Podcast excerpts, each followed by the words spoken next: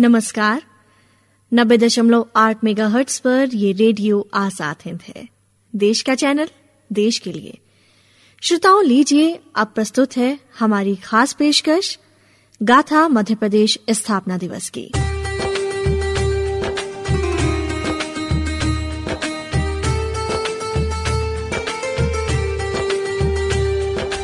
मेरा मध्य प्रदेश है।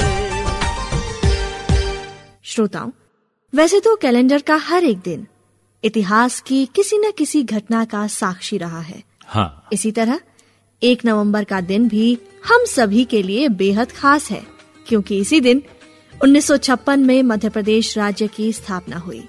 आज हमारा मध्य प्रदेश स्थापना दिवस मना रहा है। एक नवंबर 1956 को स्वतंत्र भारत के इतिहास में मध्य प्रदेश राज्य का गठन हुआ था। सुख का दाता सबका साथी। शुभ का ये संदेश है। माँ की गोद पिता का आश्रय।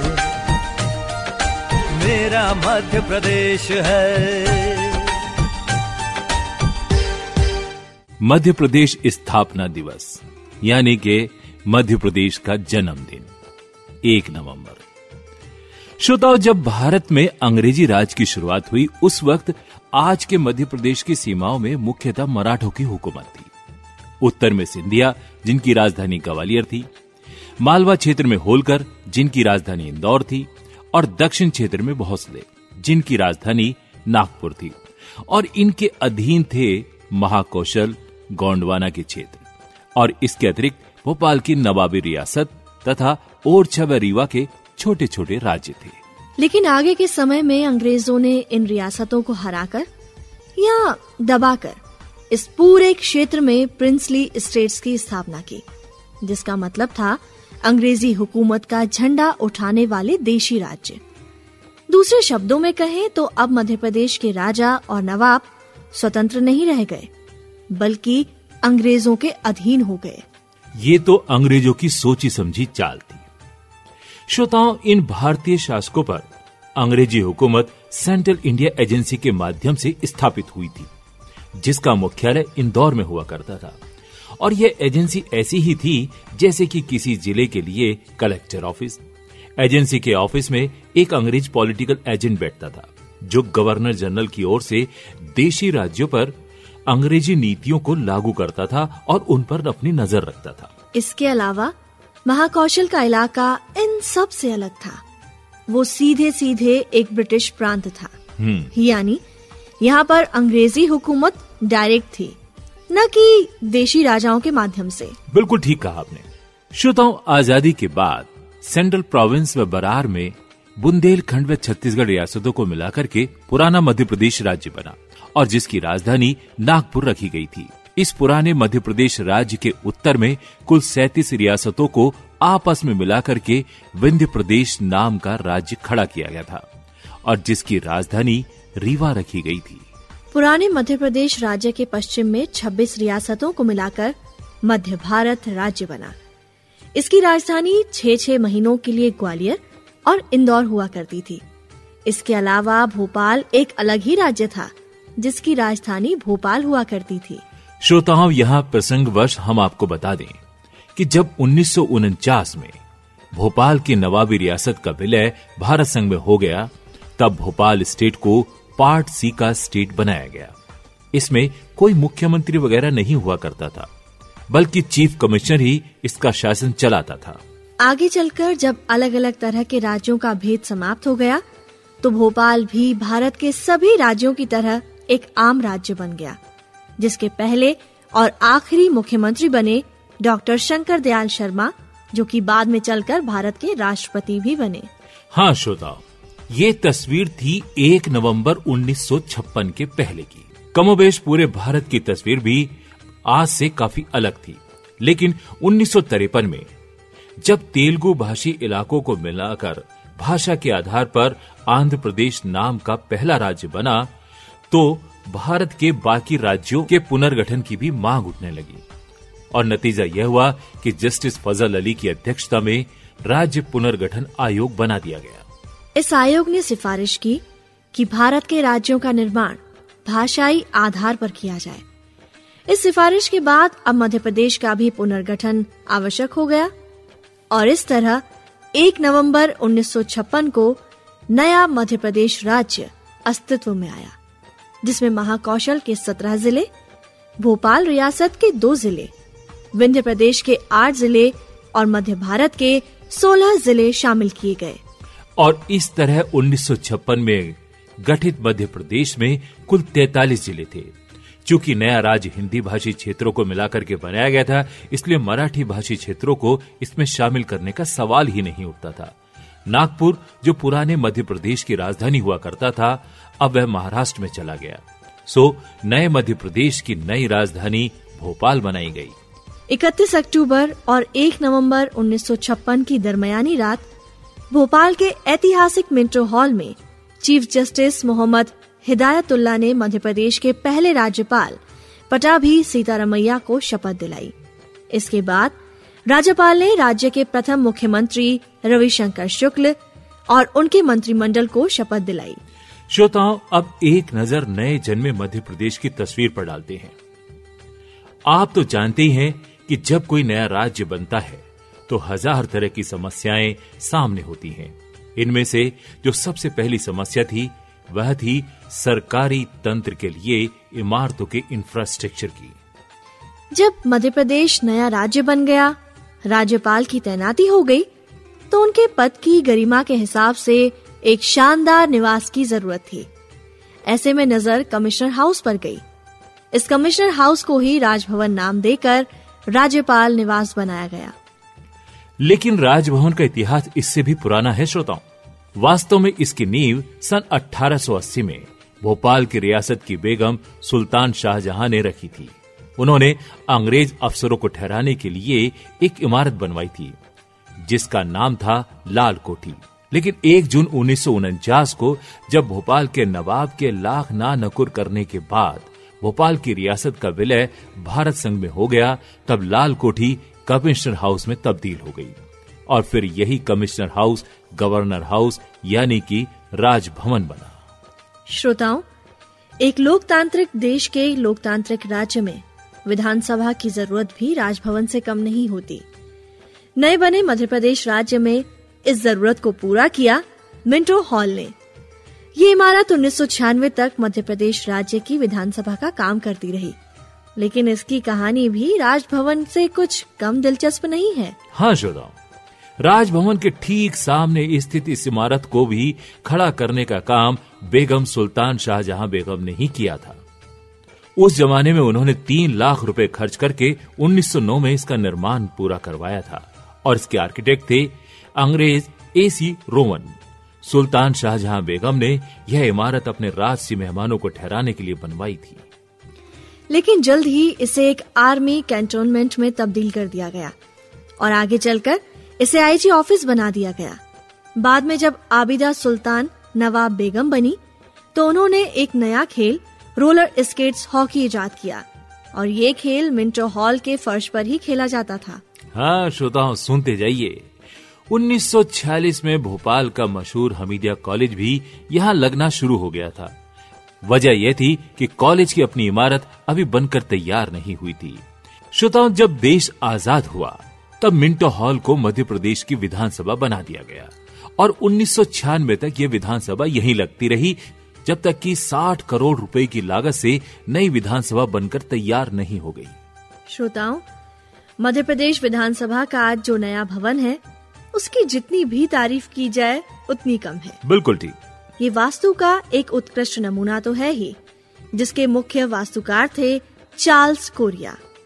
सबसे पहले तो इसकी लोकेशन ही बड़ी जोरदार है जो अरेरा हिल का सबसे ऊँचा पॉइंट है।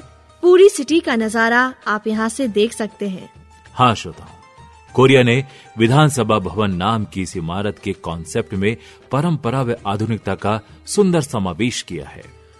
इसके नौ प्रकोष्ठ, नौ ग्रहों का प्रतिनिधित्व करते हैं। पूरी तरह से इको फ्रेंडली बनाया गया है इसे। प्राकृतिक रोशनी कैसे इस भवन के कोने कोने तक पहुँचे, यह चीज़ इसमें देखने लायक है। अगर आगे कभी मध्य प्रदेश में विधान परिषद की स्थापना हो तो उसके लिए भी इसमें गुंजाइश रखी गई है। श्रोताओं, नब्बे दशमलव आठ मेगा पर ये रेडियो आज़ाद हिंद है।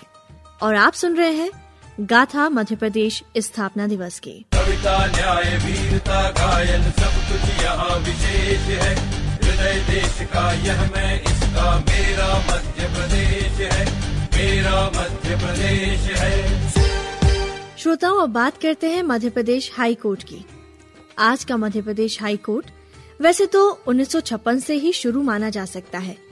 लेकिन सही मायने में देखा जाए तो इसका इतिहास 1956 से भी 100 साल पुराना है।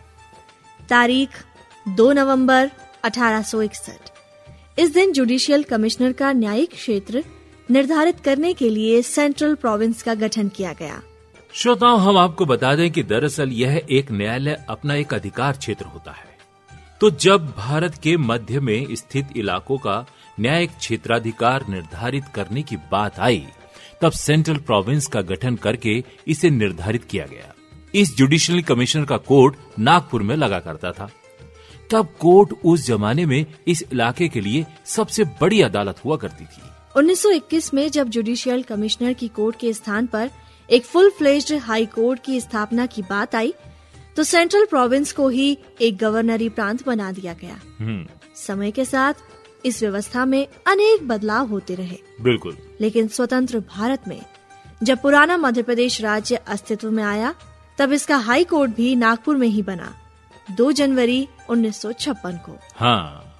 और चूँकि पुराने मध्य प्रदेश की राजधानी भी नागपुर में ही हुआ करती थी सो कोर्ट भी वहीं स्थापित किया गया जो कि एक स्वाभाविक प्रक्रिया थी। लेकिन 1 नवंबर 1956 को जब नया मध्य प्रदेश राज्य अस्तित्व में आया, तब नए मध्य प्रदेश के लिए नए हाई कोर्ट की ज़रूरत पड़ी। ऐसे में नागपुर हाई कोर्ट को हालाँकि खत्म नहीं किया गया, लेकिन एक विधिक कल्पना के अंतर्गत मध्य प्रदेश के लिए एक अलग हाई कोर्ट की स्थापना जबलपुर में की गई। और इस तरह अस्तित्व में आया आज का मध्य प्रदेश हाई कोर्ट इस हाई कोर्ट के पहले चीफ जस्टिस बने मोहम्मद हिदायतुल्ला जो आगे चलकर सुप्रीम कोर्ट के चीफ जस्टिस और भारत के उपराष्ट्रपति भी बने। श्रोता, अब हम आपको बताते हैं कि नए बने मध्य प्रदेश में सरकार कहाँ से चलती थी। यहाँ सरकार से हमारा मतलब सचिवालय से है। तो श्रोताओं, आज जहाँ स्टेट बैंक चौराया है, उसी के पास स्थित था मध्य प्रदेश का पुराना सचिवालय। एक काम चलाऊ व्यवस्था, जिसे 1965 में वल्लभ भवन बनने पर उसमें शिफ्ट कर दिया गया। आज इसे मंत्रालय कहते हैं। वल्लभ भवन के पास ही सतपुड़ा व विंध्याचल नामक दो बड़ी इमारतें बनाई गई, जिसमें राज्य सरकार के शीर्ष कार्यालय लगते हैं। एक नवंबर 1956 को नया मध्य प्रदेश तो बन गया, पर उसके सामने ढेरों चुनौतियाँ भी थीं। काम करने वाले लोगों की कमी थी। सरकारी मशीनरी में अफसरों की कमी थी। सरकारी कार्यालयों के लिए बिल्डिंगों का अभाव था। सड़क और रेल सुविधाएँ बहुत ही कम थीं। बिजली बहुत कम जगहों पर थी और पीने के पानी की कोई समुचित व्यवस्था नहीं थी। शिक्षा का भी बेहद अभाव था और अस्पतालों का नेटवर्क खड़ा करना था। हाँ सरल शब्दों में कहें तो घर, मकान, बिजली, पानी, सड़क, अस्पताल, स्कूल, कार्यालय, इन सब का एक मज़बूत ढांचा खड़ा करना सरकार के सामने कड़ी चुनौती थी। हालाँकि भारत के सबसे बड़े राज्य में जल, जंगल व ज़मीन की कोई कमी न थी। खनिज संसाधन प्रचुर मात्रा में थे, पर इसके समुचित दोहन की कोई प्रणाली न थी। तो चलिए श्रोताओं अब हम एक एक करके देखते हैं कि कैसे हमारी समर्पित सरकार ने इन समस्याओं का समाधान किया। श्रोताओं किसी भी राज्य के विकास के लिए उच्च शिक्षा का कितना महत्व है ये आप जानते हैं। खास करके ये अच्छे अफसरों की पौधशाला ही होती है। हम्म। मगर भारत के सबसे बड़े इस राज्य में कुल मिलाकर एक अदद विश्वविद्यालय था और वो भी किसी सरकार ने नहीं बल्कि अंग्रेज़ी राज के जमाने में 1946 में एक बैरिस्टर हरि सिंह गौर ने स्थापित किया था। हालत ये थी कि हमारे यहाँ के ज़्यादातर विद्यार्थी उच्च शिक्षा के लिए इलाहाबाद जाया करते थे। लेकिन अब तो प्रदेश में बीसियों विश्वविद्यालय हैं। व्यवसायिक व तकनीकी शिक्षा का इतना भारी भरकम ढांचा हमारे यहाँ खड़ा हो चुका है कि दूसरे राज्यों के लिए मध्य प्रदेश एक एजुकेशन हब बन चुका है। कानून की उच्च शिक्षा की पढ़ाई के लिए भोपाल में नेशनल लॉ यूनिवर्सिटी है और इसी तरह भोपाल में ही अपने तरह का एक बिल्कुल स्पेशल राजीव गांधी प्रौद्योगिक विश्वविद्यालय भी है। सबसे ताजी उपलब्धि की बात करें तो अटल बिहारी वाजपेयी हिंदी विश्वविद्यालय भी बन चुका है, जिसमें तकनीकी विषयों तक की पढ़ाई हिंदी माध्यम में कराने की भी योजना है। ये उन विद्यार्थियों के लिए एक वरदान होगा, जो केवल अंग्रेज़ी भाषा पर पकड़ न होने के कारण तकनीकी शिक्षा से वंचित रह जाते हैं। और इसके अलावा सांची में सनातन व बौद्ध शिक्षा के लिए अंतर्राष्ट्रीय स्तर का विश्वविद्यालय भा है। यह हमारे राज्य के लिए न केवल गौरव की बात है बल्कि उन देशों से मधुर रिश्तों की भी आधारशिला है जहाँ बौद्ध धर्म मानने वाले बड़ी संख्या में रहते हैं। श्रोताओं नब्बे दशमलव आठ मेगा पर ये रेडियो आज़ाद हिंद है। और आप सुन रहे हैं गाथा मध्य प्रदेश स्थापना दिवस की। सुख का दाता सबका साथी। सुख का दाता सबका साथी। शुभ का ये संदेश है।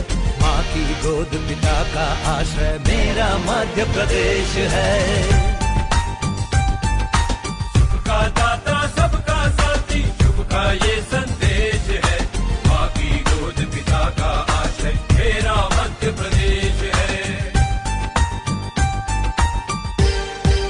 चलिए अब ये जानते हैं कि नवगठित मध्य प्रदेश में अफसरों की कमी को दूर करने के लिए क्या क्या किया गया। तो श्रोताओं, काफ़ी हद तक ये व्यवस्था राज्य पुनर्गठन अधिनियम में ही कर दी गई थी।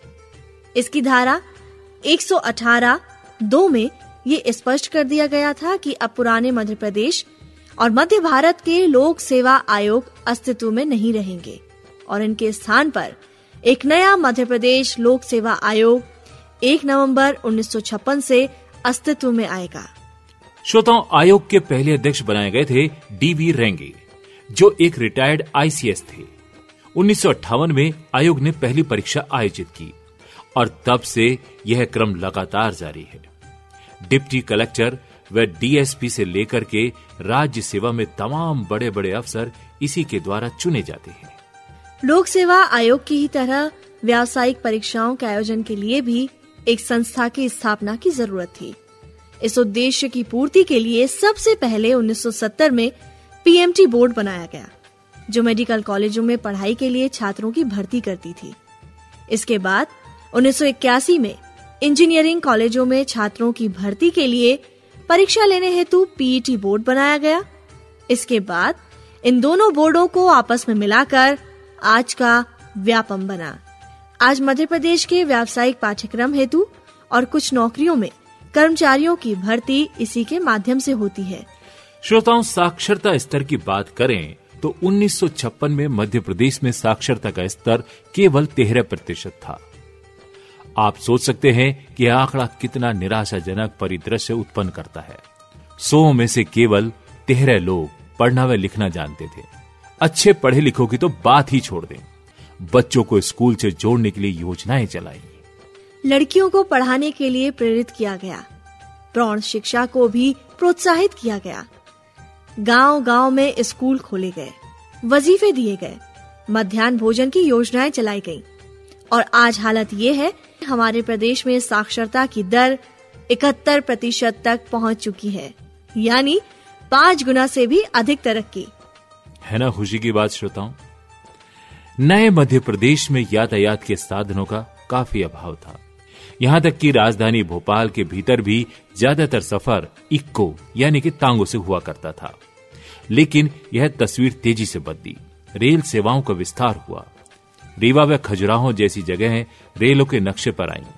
भोपाल व इंदौर में अंतर्राष्ट्रीय हवाई अड्डे बने। गाँव गाँव तक सड़कों का जाल बिछाया गया।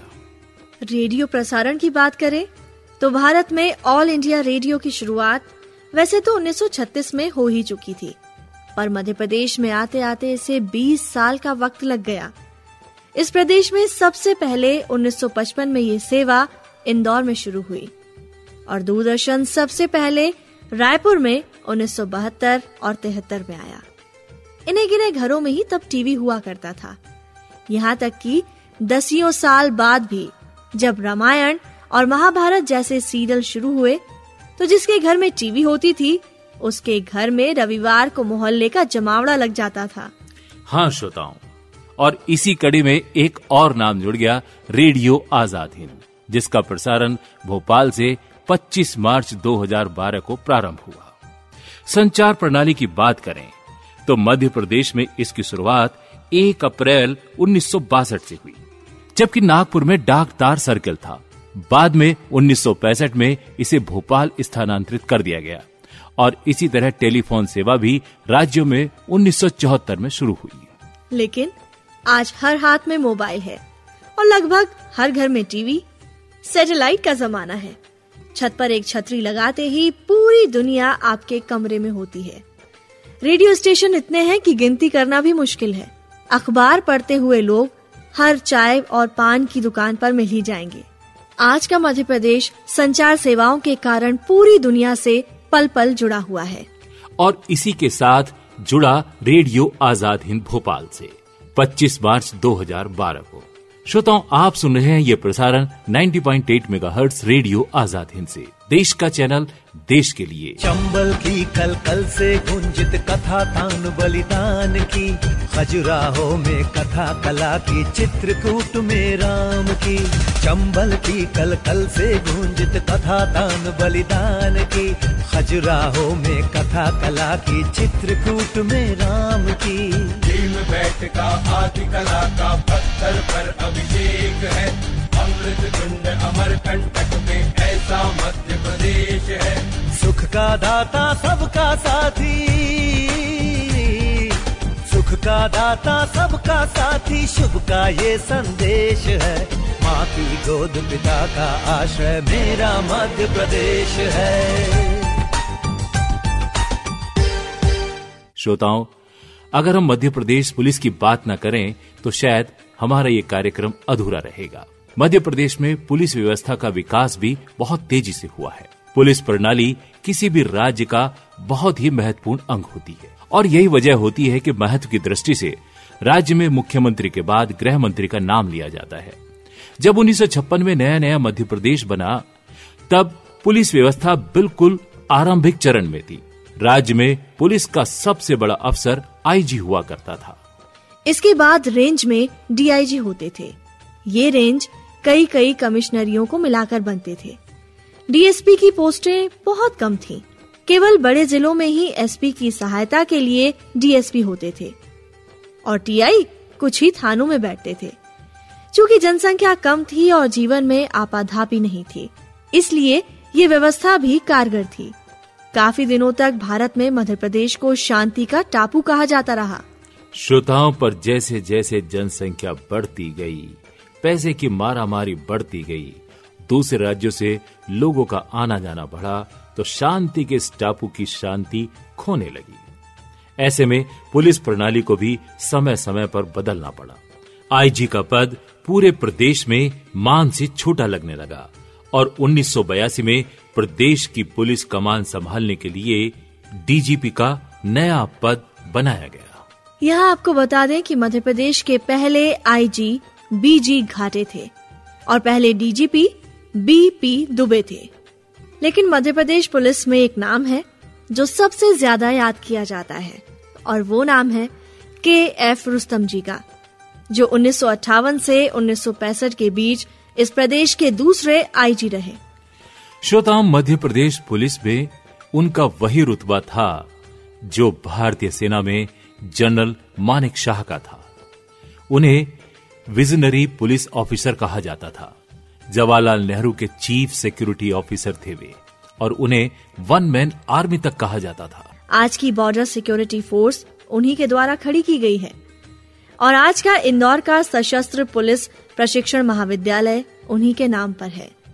मध्य प्रदेश का ऐसा कोई भी पुलिसकर्मी नहीं होगा जो उनको जानता न हो। हाँ ये बात तो है। लेकिन तरक्की के रास्ते पर आगे बढ़ते हुए मध्य प्रदेश पुलिस के लिए नई नई चुनौतियाँ भी पैदा हो रही थीं, जिनका समाधान केवल मुखिया का बड़ा पद कर देने से ही नहीं बनने वाला था। मैदानी स्तर पर भी बहुत काम करना था। फोर्स बढ़ानी थी ट्रेनिंग दुरुस्त करनी थी एक एक करके इन सब का समाधान निकालना था। डीएसपी की ट्रेनिंग पहले राज्य में नहीं होती थी बल्कि उन्हें आईपीएस की बैच के साथ ट्रेनिंग के लिए भेजा जाता था।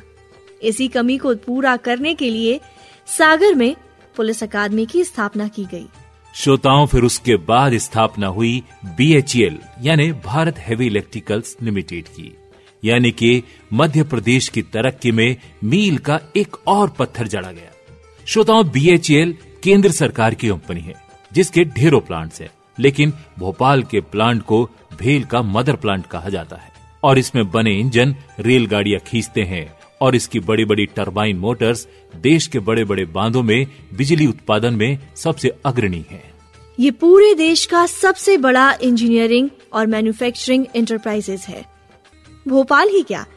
पूरे मध्य प्रदेश के औद्योगिक नक्शे पर ये एक चमकता हुआ सितारा है, जो इस शहर और प्रदेश को पूरी दुनिया में एक नई पहचान दे रहा है। श्रोताओं स्वास्थ्य के क्षेत्र में भी खासी तरक्की हो रही है। हर बड़े शहर में कई सरकारी अस्पताल और छोटी जगहों पर डिस्पेंसरी खोली गई हैं। सेहत की देखभाल के लिए सरकार ने बहुत सारी योजनाएँ चला रखी हैं, जिनसे गरीब आवाम को सेहत की देखभाल में फ़ायदा मिल रहा है। एलोपैथिक शैली के अलावा बाकी दूसरी चिकित्सा पद्धतियों जैसे कि यूनानी आयुर्वेद होम्योपैथी को भी बढ़ावा मिल रहा है। भोपाल शहर में ऑल इंडिया मेडिकल इंस्टीट्यूट का भी शुभारंभ हो चुका है। श्रोताओं, इस आधे घंटे के प्रोग्राम में मध्य प्रदेश की पूरी गाथाओं को समेटना बहुत ही मुश्किल है, क्योंकि मध्य प्रदेश बहुत बड़ा प्रदेश है। बस हमें ज़रूरत है अपनी पुरानी योजनाओं को आगे बढ़ाना और उसमें तरक्की के नए नए आयाम छूना। श्रोताओं, आज के इस प्रोग्राम को हम यही समाप्त करते हैं। आप सुन रहे थे 90.8 मेगाहर्ट्ज पर रेडियो आज़ाद हिंद। देश का चैनल देश के लिए। अब हमें आगे दीजिए नमस्कार, नमस्कार। सुख का दाता सबका साथी शुभ का ये संदेश है। माँ की गोद पिता का आश्रय मेरा मध्य प्रदेश है। का दाता सबका साथी शुभ का ये संदेश है। माँ की गोद पिता का आश्रय मेरा मध्य प्रदेश मेरा मध्य प्रदेश है। मेरा मध्य प्रदेश है। मेरा मध्य प्रदेश है। मेरा मध्य प्रदेश है। मेरा मध्य प्रदेश है।